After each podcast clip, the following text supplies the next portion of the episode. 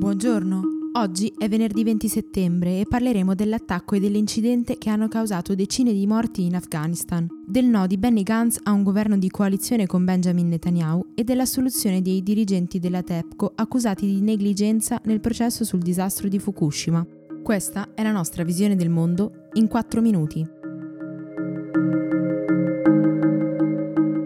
Almeno 30 civili sono morti ieri in Afghanistan per un errore della coalizione governativa sostenuta dall'Occidente che ha colpito durante un raid aereo una fattoria nell'area di Wazir Tangi. Secondo quanto dichiarato dagli ufficiali del paese, l'attacco avrebbe dovuto distruggere un rifugio utilizzato dai soldati dell'ISIS. Sempre ieri, un'auto carica di esplosivo è stata fatta detonare vicino a un ospedale di Kalat, capitale della provincia afghana meridionale di Zabul. L'attentato, che ha ucciso almeno 20 persone e ne ha ferite tra le 60 e le 90, è stato rivendicato dai talebani. Anche in questo caso i carnefici si sono giustificati dicendo che avrebbero voluto colpire un altro punto, ovvero gli uffici governativi vicini all'ospedale. Resta però il fatto che si trattava della principale struttura sanitaria della provincia ed ora è distrutta.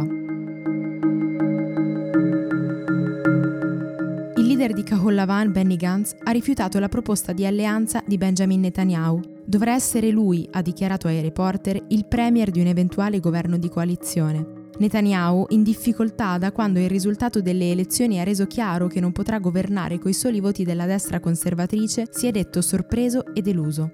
Gantz in realtà aveva già detto più volte di non voler sedere in un governo a guida Netanyahu per via degli scandali di corruzione che l'hanno coinvolto. Per gli analisti, quindi, la reazione di Bibi sarebbe solo una tattica per far ricadere su Gantz la colpa di un mancato governo di unità. La Corte distrettuale di Tokyo ha assolto tre dirigenti della TEPCO, la società che gestiva l'impianto nucleare di Fukushima Daiichi. Erano accusati di negligenza per non aver adottato misure adeguate per evitare il disastro del marzo 2011, quando uno tsunami si è abbattuto sulla centrale. Tre anni prima la TEPCO era stata avvertita delle possibilità che onde alte fino a 10 metri potessero colpire l'impianto, ma decise di non costruire protezioni, probabilmente a causa dei costi elevati.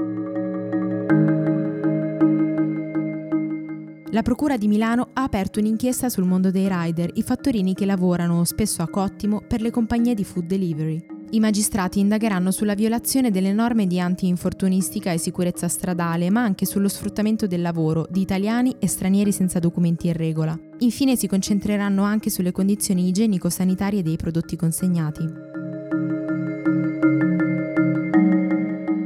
Secondo la polizia del Regno Unito, l'allarme terroristico più preoccupante del paese proviene dai gruppi di estrema destra, a cui sarebbero riconducibili 7 dei 22 progetti di attentato rilevati dalle forze dell'ordine dal marzo del 2017. Secondo il primo ufficiale dell'unità antiterrorismo, Neil Beisu, si tratta di un problema ancora ridotto, ma in rapida crescita perché l'ideologia sta guadagnando sempre più consenso sul territorio. Per oggi è tutto. Da Antonella Serrecchia e da Rosa Uliassi, a lunedì.